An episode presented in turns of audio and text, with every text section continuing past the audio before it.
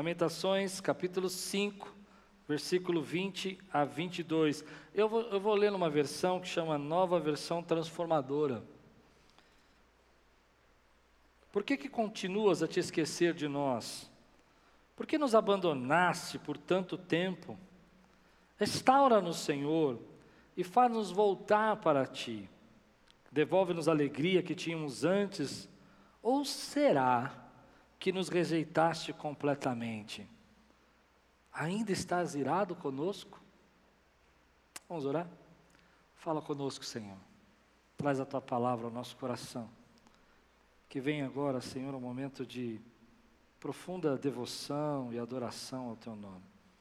Guia, Senhor, tudo o que eu falar. Guia, Senhor, tudo aquilo que o Teu povo há de ouvir, para que a Tua voz seja plena e completa, em nome de Jesus. Amém.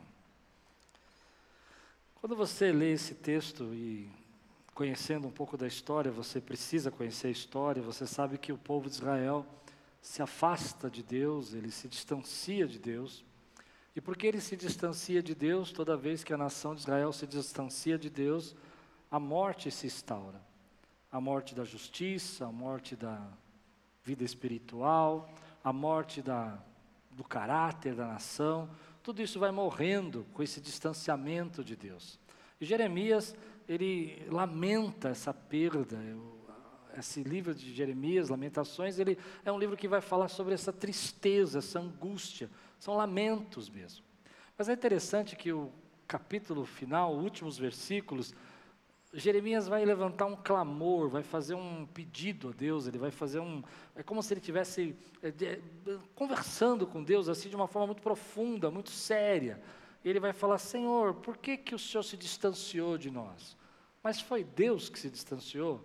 Quando você vê a história, você sabe que não foi Deus que distanciou, mas há uma angústia dentro dele, há um clamor dentro dele, sobre esse distanciamento que levou à morte. E eu fico pensando que nós também somos assim. Nós, como povo de Deus, quando nós nos distanciamos de Deus, nós morremos. Nossa fé morre.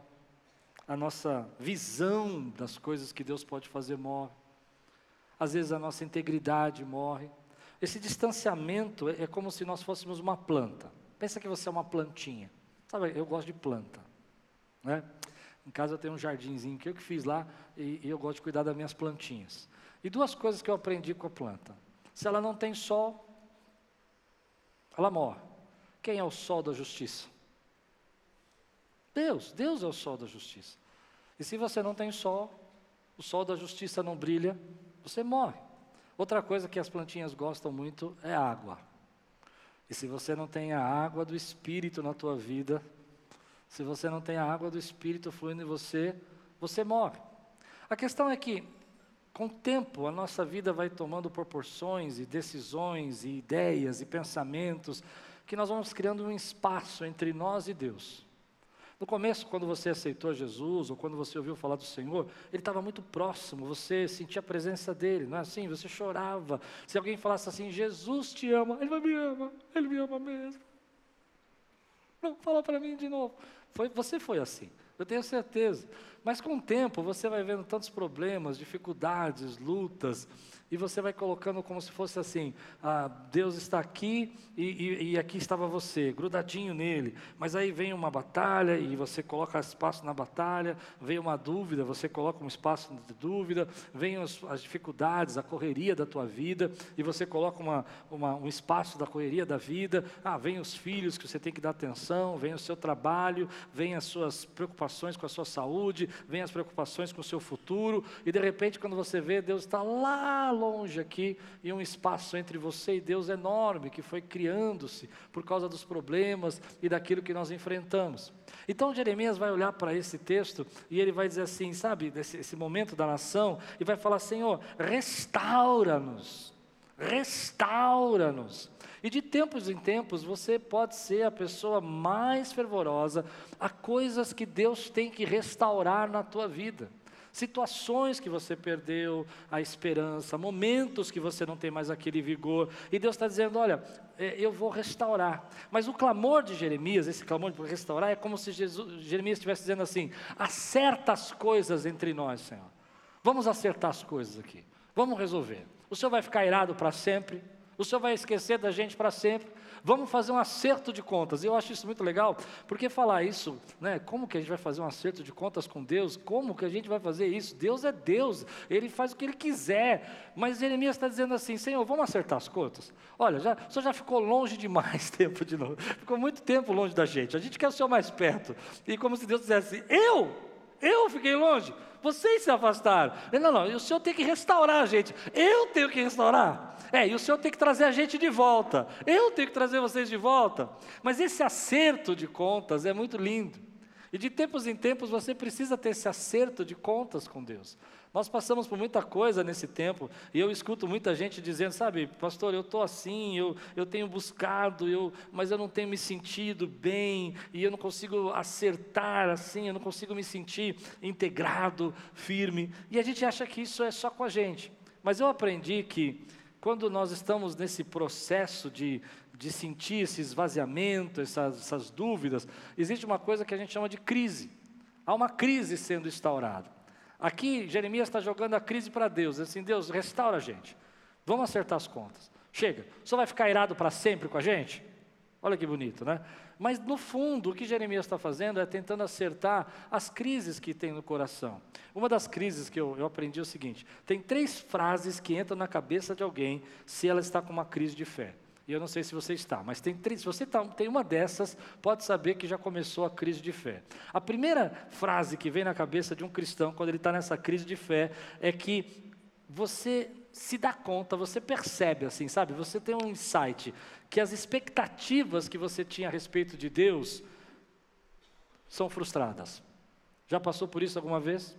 Você achava que Deus ia fazer uma coisa na sua vida e não fez, que a porta ia abrir, não abriu, que você ia ter uma resposta, não tinha que ele te livrar, não te livrou. E aí você começa a tentar dar respostas comuns para essas coisas que não tem resposta, porque você está passando um problema financeiro, um problema de saúde, e aí você começa a dizer assim, sabe, Senhor, eu sei que tudo posso naquele que fortalece, mas você está sofrendo. E você começa a dar respostas prontas do tipo, tudo coopera para o bem, mas você começa a sentir aquela angústia dentro do seu coração, porque você não encontra respostas para aquilo que você está passando. Parece que você se frustrou com aquilo que Deus deveria ter feito na tua vida. Então você começa a dizer, Senhor, por que o Senhor se afastou de mim? Por que o Senhor me deixou? Por que o Senhor me abandonou? E essa crise, ela vai entrando no nosso coração, e ela vai criando uma barreira ainda maior, uma barreira de distanciamento, uma barreira de esfriamento. A segunda coisa que eu percebo quando a gente entra numa crise é que você percebe que o seu engajamento não é mais igual. Assim, né?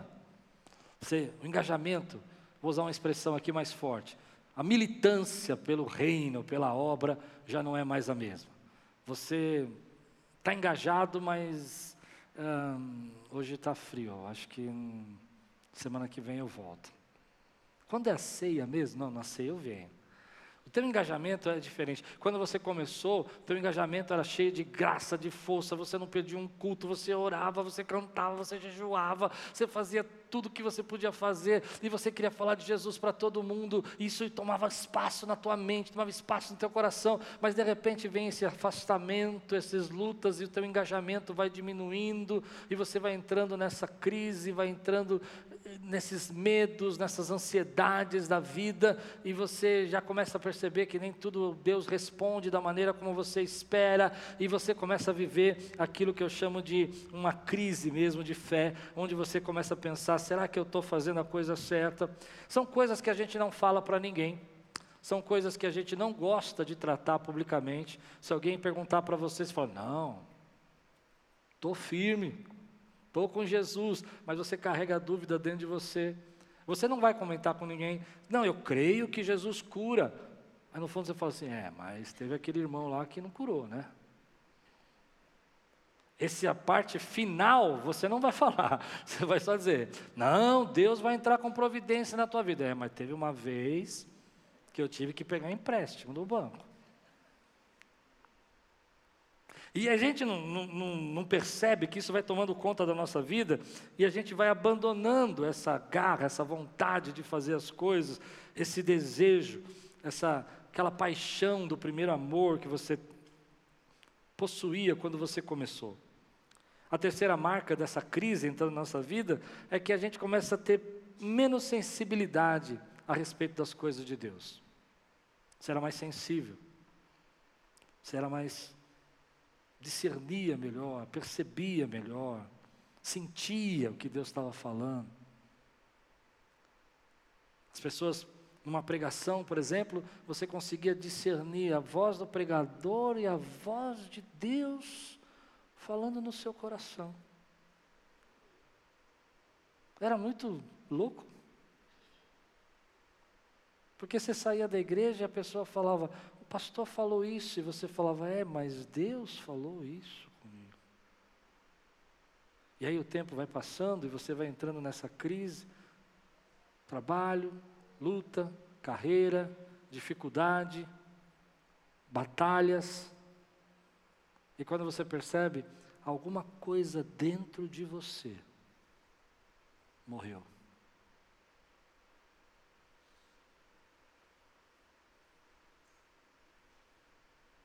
Morreu aquele sorriso, morreu aquela alegria, teu coração agora está cheio de ansiedade, você começa a pensar só nos problemas que estão por vir, tudo depende de você. Antigamente você acreditava que podia passar uma tropa, pular uma muralha, hoje você diz, eu não sei como é que nós vamos resolver isso, e isso tudo vai tomando. Mas eu vim aqui dizer para você que Deus não mudou. Ele não mudou. Ele continua do teu lado, Ele continua te buscando, Ele continua te chamando, Ele continua te convidando. E apesar que você sinta que você está diferente, Deus ainda continua derramando graça e virtude e deixando você falar essas coisas com Ele. Como Jeremias falou, Senhor, nos traz de volta, nos restaura. E nessa manhã eu creio que Deus trouxe você e a mim aqui para restaurar coisas que estão fazendo mal, que estão adoecendo você, e Deus vai restaurar isso para que você possa viver o que Ele tem para você. Então o texto vai falar assim, e é isso que Deus falou muito comigo essa semana, acho que esse nem é um sermão por isso, porque é mais uma devocional minha mesmo, e Deus falou o seguinte, volta, Klaus. E eu fiquei bravo com Deus, falei, volta? Como assim volta? Como volta? O senhor está falando para eu voltar? Eu estou todo dia pregando, orando, fazendo campanha, jejum.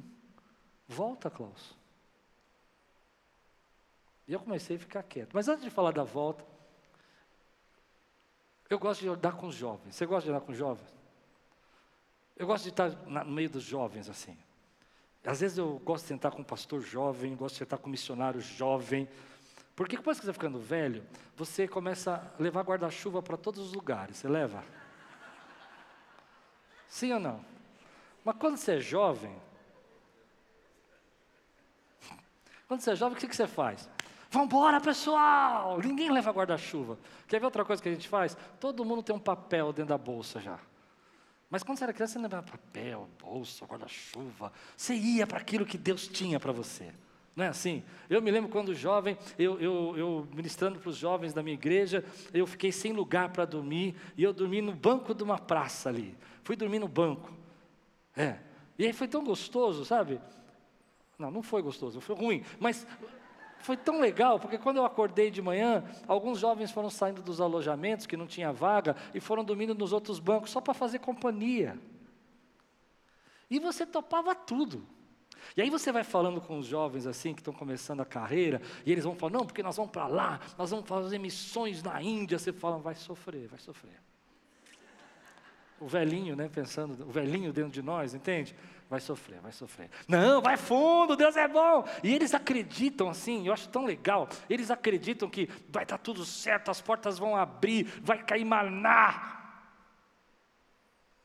E a gente vai ficando meio cético, Falar, filho, tem que pensar, melhor levar um lanchinho na bolsa, se o maná não cair, pelo menos você tem um lanchinho na bolsa. Eu não sei, essa foi a devocional que eu fiz. E eu comecei a ficar preocupado com isso, porque quando você está falando com esses jovens, eles estão falando assim, não, pastor, vamos ter que fazer, tem que acontecer. E aí você vai ficando naquela meio que defensiva, naquele meio que ceticismo, sabe? Dizendo assim, não, nós vamos fazer. E aquela garra que você tinha no começo, aquela paixão que você tinha no começo, aqueles olhos brilhando quando alguém falava para você, vamos fazer uma noite de louvor, você fala, aleluia, eu estou dentro, não vai ter comida, não vai ter nada, você fala, é Deus, é jejum mesmo que Ele quer. Hoje você fala, não, temos que pensar, vamos preparar, acho que a gente tem que, tudo bem que uma parte disso, escute, é maturidade, outra parte, eu vou falar o português claro, é ranhice sua.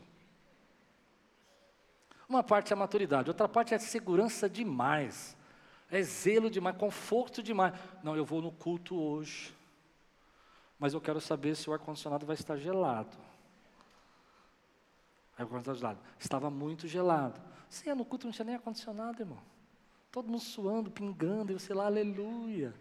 Abraçava os irmãos, uma coisa, não, meu Deus, eu não posso nem lembrar dessa época. Vinha aqueles irmãos suados me abraçar, eu falava, Jesus é bom. Você lembra disso ou não? Sim ou não? É verdade o que eu estou dizendo, irmão? Não é verdade? Hoje não, ai meu Deus, paz do Senhor. Pega a Bíblia, Faz cara de espiritual, sim.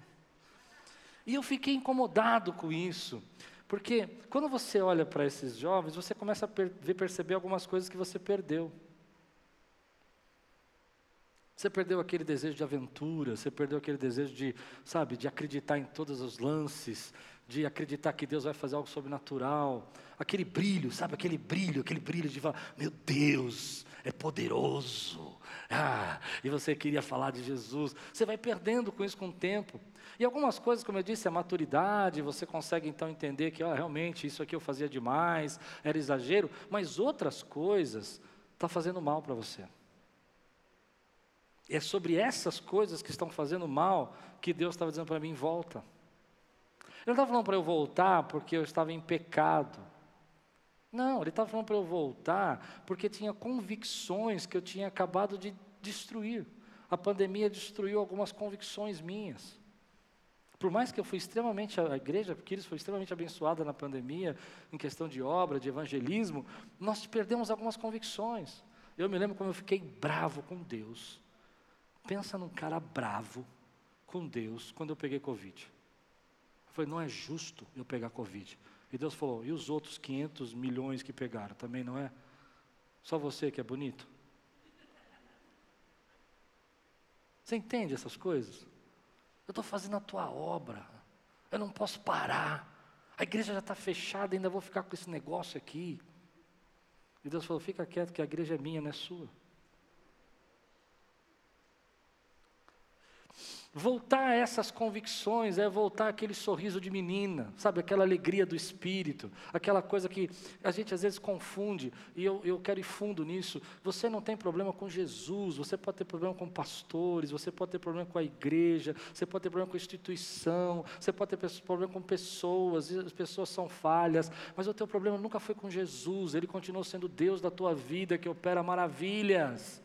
Quem pode dizer amém por isso, meu irmão? Ele continua operando, e a gente faz uma confusão, tem pastores que foram falhos comigo, teve homens que foram falhos comigo também, mas eu consigo entender que eu não tenho nenhum problema com Jesus, Ele continuou guardando, abençoando, e usou pessoas também boas na minha vida para me abençoar, e assim como eu vivi pessoas ruins. Então você começa a olhar para isso e Deus fala assim, olha, o que você perdeu nisso? O que precisa voltar? E aí você começa a perceber que você não tem mais aquela convicção de céu. O céu não é muito um lugar. Se é um lugar que eu não quero ir logo. Eu gosto quando vocês ficam sérios assim. Porque antigamente, você fala assim, não, eu vou morar no céu. Você cantava hinos, O trem está passando, eu avisto uma terra feliz. Cantou esse? Esse é Batista, E aí hoje você fala assim, não, será que Jesus vai voltar mesmo? E essas convicções que você perdeu, essa crise gerada pelos traumas, pelos medos, elas roubaram de você algo que é essencial para a tua vida. Então você está mais ansioso, você está mais angustiado, você está mais medroso, você não consegue se concentrar, você fica pensando no futuro, você tem medo do que está por vir, porque algumas convicções foram roubadas. Então eu fico pensando assim, foi legal algumas coisas que eu amadureci, mas foi triste algumas coisas que eu perdi. E essas que eu perdi, eu preciso voltar a acreditar num Deus que eu posso confiar e que Ele vai cuidar da minha vida em coisas que eu não posso cuidar, porque existe uma lista aí, chama uma senha, e cada um vai ser chamado um dia nessa senha. Essa senha vai ser sobe, e aí você foi chamado, deu para entender, né? Quando a senha chamar, a única coisa que você pode confiar é Deus, e você está preocupado com tudo na tua vida e está esquecendo que era Ele que sempre te sustentou até hoje. E essa base, então por isso que eu falo, quando o jovem está assim, ele sai sem camisa, ele chuta a enxurrada, e você fala, vai pegar pneumonia. Você ficou assim, você começa, eu não estou dizendo que você tem que sair sem camisa, mas estou dizendo assim, você tinha aquela coisa do tipo, vou curtir a chuva, vou colocar a cara na chuva e vou deixar a chuva me molhar. Você fala, misericórdia, eu vou ficar doente. Então tudo para você gerou um estresse, gerou um problema, e Deus está falando, volta para mim, volta a entender que sou eu que supro as suas necessidades, volta a entender que sou eu, Deus, que sustento você, volta a entender que sou eu que te dou o apoio para você poder viver essa vida. Tem tantas variáveis e tem tantos problemas que você não consegue viver sozinho. Você precisa de mim, você precisa de mim. Então Deus começou a falar no meu coração, sabe, precisa voltar. Algumas coisas, e aí você fala, não, mas eu sou um cristão, eu sou um dizimista, eu sou um homem de oração, mas como é que estão as suas convicções? Sabe, como é que está o teu desejo?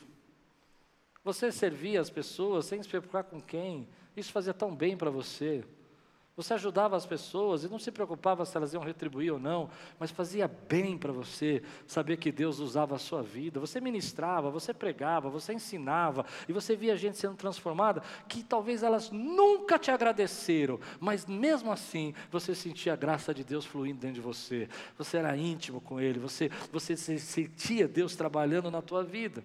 É nesse espírito, é nessa visão que nós vamos voltar. Nós vamos tomar uma decisão, nós vamos falar, Senhor, essas coisas, tudo bem, eu não sou mais ingênuo. Vou dar um exemplo para você, eu vou explicar isso. Ó, teve um dia, eu não sei se você já fez isso na sua vida, mas eu faço isso sempre. Mas eu parei um pouco durante um tempo, de orar por vaga no estacionamento. Já orou alguma vez? Quem já orou aqui? Levanta a mão. Senhor, prepara uma vaga para mim, que eu preciso chegar nesse banco, tem que sair rapidinho. Já orou? Já orou? Já orou? Nunca orou? Tá bom, você não sabe o que você está perdendo. Os anjos vão na frente.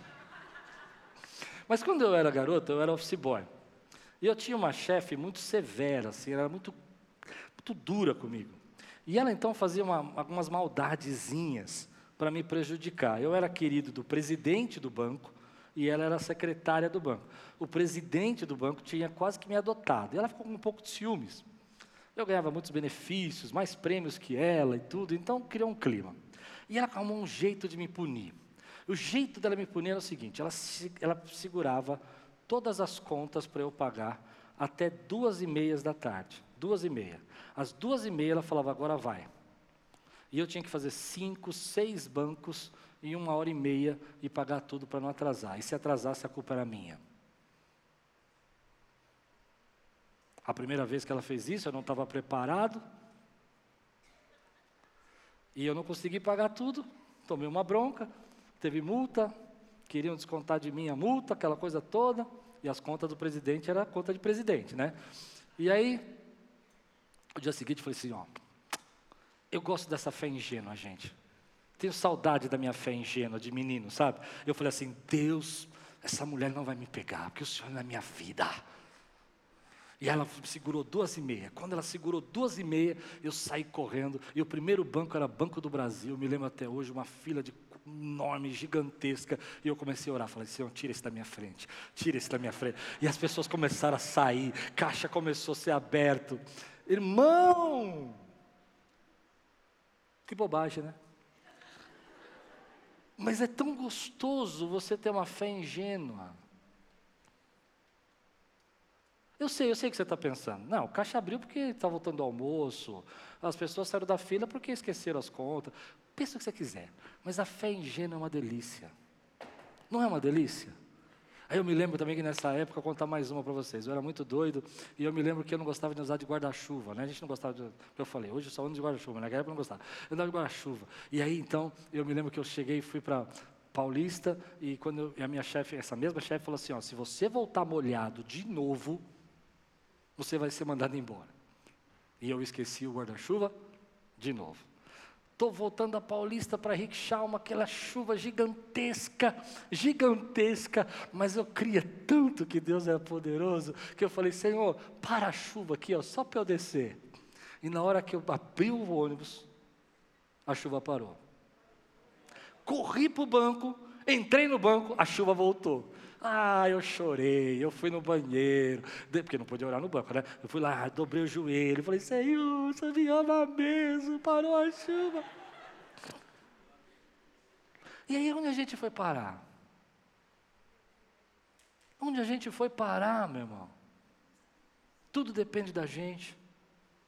Deus não opera. E vamos ser sinceros, você era melhor assim. Sim ou não? A gente era melhor, podia até ser uma fé ingênua minha, eu concordo com você, vamos fazer um tratado de teologia, Deus não ia parar a chuva para você, tá bom, fala o que você quiser, mas eu era melhor, eu era mais feliz, mais alegre, acreditava no sobrenatural, sabia que Deus ia fazer algo tremendo, às vezes ia para o lugar, não tinha dinheiro para ir, mas sabia que Deus ia me sustentar, passava fome, mas ficava feliz, porque se Ele não sustentou é para jejuar, e aí a gente vai ficando esse rancor.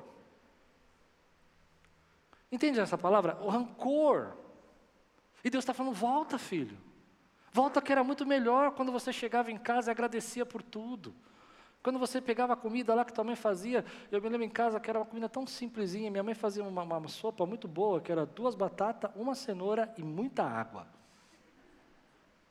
Era ruim, irmão. O meu irmão Pascoal fala assim, a mamãe nunca soube cozinhar, eu acho muito engraçado.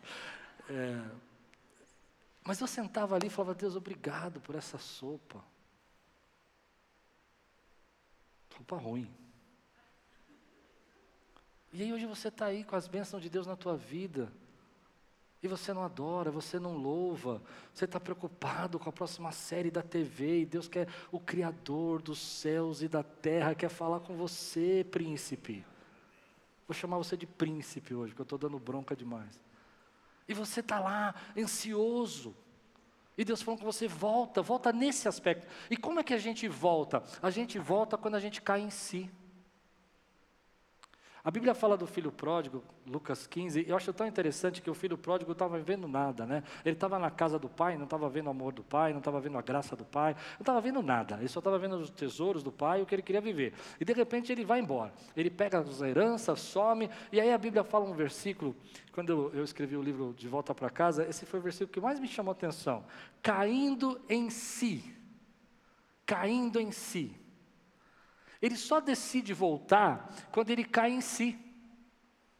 Antes dele cair em si, ele não está pensando em voltar, ele está comendo lá, está tentando comer as bolotas dos porcos, e nem isso eles deixam de comer, e ele não percebeu que tudo ele perdeu, que ele está sozinho, mas de repente ele está lá, alimentando os porcos e não tem o que comer. A Bíblia diz, caindo em si, lembrou que a casa do pai, os seus servos tinham mantimento, e tinham comida de sobra.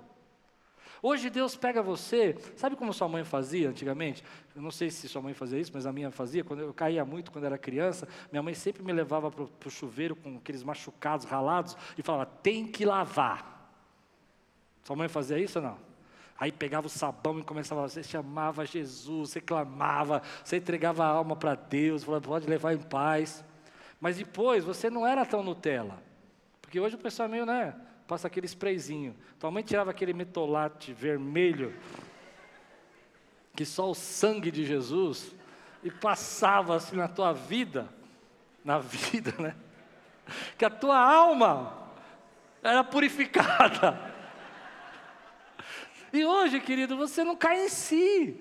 Que essas coisas não fazem mais bem para você, que Deus está chamando você de volta, que Ele está levantando uma nação, que Ele tem um povo, que Ele está restaurando gente, que Ele está fazendo obra, que Ele ainda é Deus que salva, Ele ainda é Deus que cura, Ele ainda é Deus que transforma, Ele ainda é Deus que liberta. Esse é o nosso Deus, Ele ainda é o mesmo. Então quando Jeremias fala, Senhor, Restaura-nos, porque nos abandonaste. Deus nunca abandonou você, Jeremias, nunca abandonou a nação. É nós que deixamos essas coisas entrarem na nossa vida, e nós não percebemos que Deus está falando assim, olha, cai em si. Sabe, às vezes eu vejo pregadores, eu vou falar isso aqui com todo respeito, que eu sei que a mensagem vai ser ouvida na semana. Eu vejo pregadores que assim, o cara era ingênuo e ruim de teologia. Vocês vão entender o que eu vou dizer. O cara era ingênuo, ruim de teologia, mas pregava com fogo, com alegria, espírito, falava até umas coisas assim, umas preposições teológicas que não vale muito a pena a gente ouvir, mas o cara tinha vigor, sabe? Ele tinha sede. Hoje eu vejo os meninos fazendo tanta teologia, entende o que eu quero pregar? E eles não conseguem transmitir nada disso. Eu falo, piorou. Era melhor quando você não sabia muito, porque você acreditava mais. Agora que você sabe muito, a letra matou o que o Espírito queria criar na tua vida. Eu não quero deixar que a letra mate o que o Espírito quer criar. Eu sei que a gente tem maturidade, você sabe que tem coisas que você amadureceu, mas tem coisa que está fazendo mal para você. Tem coisa que você está aceitando na tua vida e não deveria aceitar. É tempo de Deus começar a trazer de volta a você aquilo que era o teu alicerce. Deus ainda é Deus, Deus ainda opera, ainda tudo coopera para o bem daqueles que amam a Deus. Deus ainda responde a oração do justo. Deus ainda responde à oração dos servos dele. Deus ainda salva, querido, aquele que está desesperado. Deus ainda ouve o clamor do copeiro numa oração de um segundo, e ouve também o clamor de um rei que está chorando e fala assim, vou voltar à sombra 10 graus para saber que fui eu que te curei. Ele continua sendo Deus. Aleluia. Nós precisamos voltar.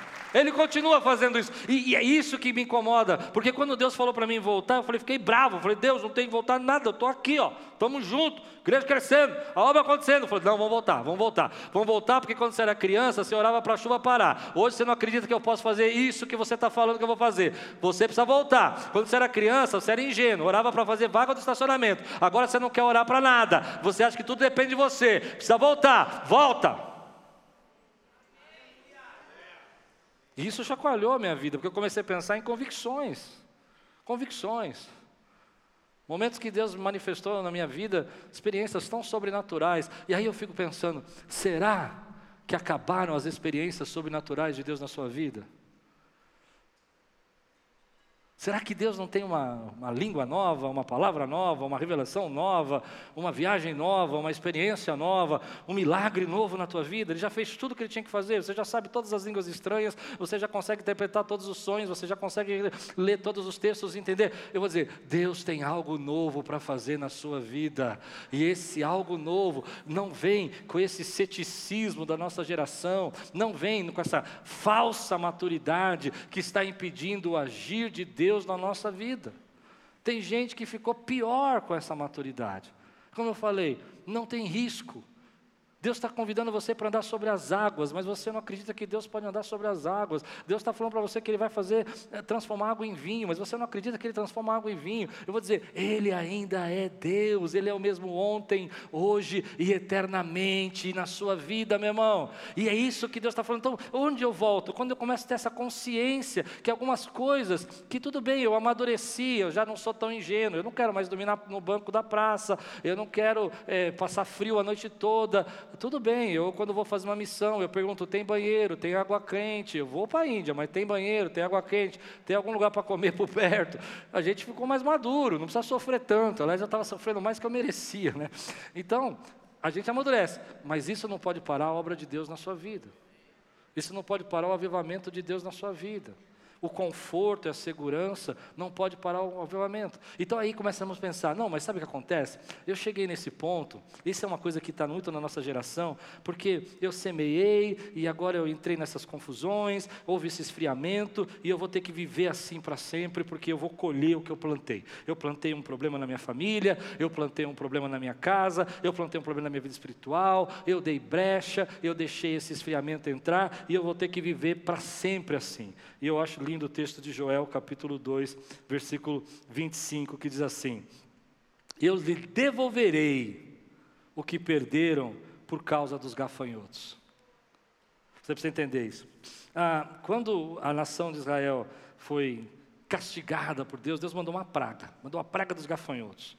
E essa praga era um sinal, era uma manifestação de que Deus estava ali julgando a nação. Então, a partir daquele momento, uma certa ideia surgiu na mente daqueles homens, que eles iam ter que colher o que plantaram e agora iam viver para sempre com os gafanhotos. Agora eles estão embaixo desse jugo dos gafanhotos. Mas a Bíblia nunca diz isso. O mundo que diz que você tem que viver para sempre na angústia, na tristeza, na desesperança, porque você está vivendo nesse mundo. O que a Bíblia diz para nós é que Deus tem poder para devolver até aquilo que você semeou errado. Ou seja, você não semeou para o bem, mas Deus vai falar, eu vou quebrar essa raiz na sua vida e vou começar uma sementeira nova e vou devolver aquilo que você perdeu. Muita gente está carregando na sua vida esse peso, sabe? Dizendo assim, olha, eu tenho que ser assim. Ah, eu não consigo voltar. Esse é o meu jeito agora. Eu não consigo ter força. E Deus está dizendo, não, eu vou devolver para você. Não é porque você teve um momento como Moisés, que foi um assassino, que você não vai ser agora mais o libertador. Porque tem mais de Deus dentro de você do que você imagina. Quem pode dizer amém por isso, meu irmão? Não é porque você negou a Jesus um dia, que você vai ter que viver agora escondido. A partir desse momento você sabe que você tem mais, você não é aquele que negou, agora você é Pedro, aquele que vai pregar, e sobre essa pedra eu edificarei a minha igreja, porque Deus continua sendo Deus de transformação na nossa vida. Ah, mas eu passei por esses processos, eu errei, eu me enganei, e Deus está dizendo assim, tudo bem, filho, eu não sou esse Deus que dizem por aí, que você só vai viver aquilo que você plantou. Eu sou o Deus que para a sua sementeira ruim, te devolvo a boa sementeira, te levo para a direção, porque você sabe que dentro de você tem mais em mim do que você imagina, diz o Senhor.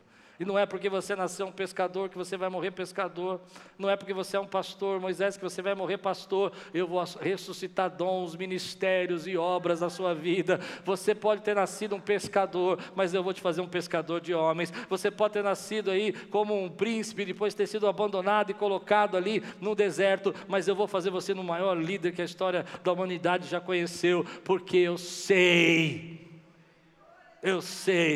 quem você é e o que eu tenho para a tua vida. Deus começa a trabalhar comigo e diz assim, eu vou devolver. E Ele é poderoso para devolver. Quando eu caio em si, quando eu enxergo que algumas coisas eu preciso voltar, que não me fizeram bem. Eu conheço tantas pessoas que começaram a ficar tão evoluídas filosoficamente, intelectualmente, e começaram a se tornar pessoas tão angustiadas emocionalmente, porque não tem mais a fé para conduzi-las. E aí você começa a falar, isso não me fez bem, eu vou voltar a acreditar naquilo que Deus pode fazer, eu vou voltar a ver milagres de Deus, eu vou voltar a ver sinais de Deus nos detalhes, eu vou voltar a ser sensível, e aquilo que Deus tem para a minha vida, Ele vai fazer segundo a vontade dEle, porque a partir de agora, eu não preciso mais colher essa semente que eu estava plantando na minha vida. Ele está quebrando essa semente, está me dando uma nova semente, uma semente de devolução, uma semente de fé, de esperança. Talvez eu não seja tão ingênuo como eu era no começo, talvez eu não vá aceite tantos desafios, mas eu vou sentir o Espírito, e eu vou ser guiado pelo Espírito, eu vou ser levado pelo Espírito. Eu não vou ser aquele que vai guardar o guarda-chuva sempre, eu vou ser aquele que vai dizer, Senhor, eu quero andar sobre as águas, eu quero viver mistérios, eu quero ver caminhos que o Senhor tem no deserto que eu nunca vi na vida, eu quero ver portas que o Senhor tem para mim que eu nunca imaginei que o Senhor tinha, porque o Senhor continua sendo o mesmo, continua fazendo milagres. Deus ainda faz milagres, Deus ainda opera maravilhas, e Deus precisa tratar. Então, como é que eu recebo isso? Como é que eu enxergo isso? Quando eu volto e caio em si, entendo aquilo que eu perdi e reconheço que existem coisas que não estão fazendo bem. Parecem intelectuais, parecem sábias, mas não me faz bem. Eu acreditava, eu investia, eu sorria, eu cantava. As pessoas criticavam como sempre criticavam, mas dentro de mim tinha um fogo. E é por isso que eu falei que eu gosto de estar com os jovens. Porque quando você fala com os jovens, você que está mais velho, você fala, isso vai dar errado, vai passar nesse... Dá até pena do jovem, mas você fala para ele, ele fala o quê? Eu vou dizer o que ele fala para mim. Eu amo. Ele fala assim, mas Deus vai estar comigo. Eu falo, vai. Mas a minha ranhice diz, vai, mas vai sofrer. Ele não fala, não, você não sabe, Deus abre. Eu estava num momento terrível. e Deus mandou um cheque para mim, eu falo, meu Deus, não é que mandou mesmo? Dá até uma santa inveja, né? Entende o que eu estou dizendo ou não? Dessa alegria, dessa crença. E o camarada vai, fecha o negócio, compra a casa. Ele não sabe nem como é que vai pagar, mas Deus falou para ele. Você fala, que Deus falou o quê, rapaz? Eu estou pregando para alguém aqui hoje? Mas não era melhor assim? Não era mais feliz? Não deu certo. Olha que coisa incrível. Não deu certo. Eu lhe garanto que se com a idade que eu tenho hoje, aos 51 anos de idade, se Deus tivesse me falado o que eu ia passar, pastor Anderson, o que nós íamos passar, se abríssemos aquela garagem, com a nossa idade, com essa sua barba branca, eu lhe garanto que nós não teríamos abrido, acho que não teria fé, né? Não entende o que eu estou a dizer? A gente ia dizer, meu Deus, Deus passasse um filme, dificuldades financeiras, problemas, acusações, críticas, pessoas que foram embora, mas nunca foi nada com Jesus. Ele sempre esteve aqui, sempre operou milagres, sempre supriu as necessidades. E só tenho história para contar porque eu deixei meu guarda-chuva em casa e acreditei no que Deus ia fazer na minha vida. E você só tem história para contar porque um dia você falou, eu creio na tua palavra, Senhor. Eu não sei como o Senhor vai fazer. Então você volta. Como é que eu volto? Quando você começa a ter essa consciência e você começa a perceber que isso faz mal para você, e você começa a orar por isso, e você começa a apresentar diante de Deus, e Deus vai lembrando você as primeiras obras. Apocalipse fala isso, volte às primeiras obras. Deus vai lembrando você as primeiras obras. Eu me lembro de uma coisa que aconteceu comigo, quando eu comecei a pregar no ministério, né, a fazer a obra, eu li uma biografia de um missionário chamado John Paton, ou Paton. E esse missionário, ele foi o primeiro missionário assim, a sair pelas Índias, pelas ilhas canibais ali da Ásia, e ele foi pregar. E quando ele era jovem, ele foi pregar, foi falar para a igreja dele que ele queria ir para essas ilhas de canibais. E aí ele chegou para a igreja e falou assim, Deus está me chamando para pregar para os canibais. E aquela biografia, sabe como norteia a tua vida? Você fala, não, é isso que eu preciso, essa garra. E aí um líder da igreja, mais uma certa idade, levantou e falou, filho, você vai pregar para esses canibais, eles vão te comer vivo, vão te colocar no caldeirão lá e vão te assar. E aí o jovem cheio, por isso que eu falo que tem que andar com o jovem, gente. O jovem olhou e falou assim, bom, em breve vejo que o senhor será comido por bichos. Que diferença faz se eu sou comido por bichos ou por homens? O importante é que eu faça a vontade de Deus. Ah, essa frase entrou na minha vida, irmão. É importante se eu vou ser comido por bicho ou por homem. É importante que eu faça a vontade de Deus. Hoje eu falo, não, vamos pensar bem, né? Dá para retardar um pouquinho os bichos, né? E Deus está falando comigo, filho, eu tenho tantas coisas para você que você só pode alcançar se você tiver recuperando a sua ousadia, se você estiver recuperando os seus valores, se você estiver recuperado na sua vida as suas convicções. Convicções. Nós não temos muitas convicções hoje. Convicções de céu, convicções de volta de Jesus. Jesus vai voltar? Ah, talvez, eu não sei. As pessoas vão para o inferno? Não sei, talvez alguns. Acho que não. Talvez que sim. Dá para entender? Não temos convicção de nada mais. Alguns têm convicção, mas a grande maioria hoje, quando você fala assim, o céu é um lugar, mas não sei. E Deus fala para mim, volta, filho. Volta a crer no que Jesus falou. Não queira ser mais sábio que Jesus. Jesus falou que a casa do Pai tem muitas moradas. Se ele diz que tem morada, eu acredito que tem morada. Ele diz que vai voltar e que nós vamos cear com Ele. Eu não sei como Ele vai se fazer, eu não tenho que dar todas as respostas para ninguém, eu só tenho que crer no que Jesus ensinou. E quando eu creio nisso, quando eu creio nas verdades de Deus na minha vida, isso me faz um bem para você, porque você primeiro sabe que nem tudo depende de você, você sabe que tua vida está na mão de Deus, e era isso que você acreditava no começo, Você acreditava que a tua vida... Você fazia as coisas e você falava assim, meu Deus, como é que eu vou sair dessa? Eu não sei, Deus vai me tirar. Esse Deus é maravilhoso. Porque você confiava nisso. Essas são as nossas convicções que foram abaladas. A Bíblia diz que o capacete da salvação... Vou terminar aqui. Senão eu começo a emendar um monte de história aqui. Capacete da salvação fica na nossa cabeça. Põe a mãozinha na cabeça assim, ó. Parece que nós estamos na igreja... Isso. Imagina que tem um capacete aqui. Por que o capacete da salvação fica na cabeça? Por que é um capacete, não o cinto da salvação, não a espada da salvação? Porque o capacete tem que ficar no seu, na sua mente, para proteger as suas convicções. Consegue entender isso? Para que os ataques e os dardos inflamados do maligno na tua mente não venham roubar as suas convicções. Você tem convicção que é salvo, você tem convicção que Ele te ama, você tem convicção que Ele está com você, você tem convicção que Ele derramou aquele sangue.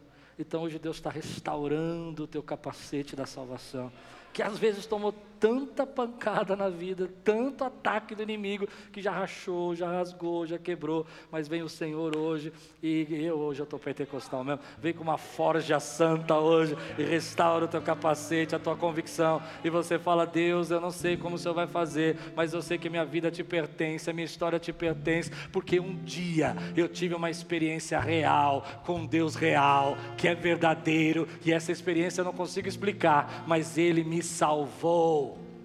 Você recebe essa palavra hoje? Deixe Deus restaurar esse capacete, essa armadura sua ferida, e ela é ferida pelas convicções que são abaladas. Convicções que a gente perde. Eu me lembro de um versículo que foi o norte na minha vida: nunca te deixarei, nunca te abandonarei, nunca te deixarei. E aí você começa a passar por pandemia, você fala, Deus só me deixou. Nunca te deixarei, nunca te abandonarei. Outro versículo que vocês falam todo domingo, e talvez nem saibam por que falam, porque esse foi o versículo que Deus me deu no primeira pregação que eu fiz na igreja, ainda na Ibabe. Primeira pregação foi: tudo quanto fizer, prosperará.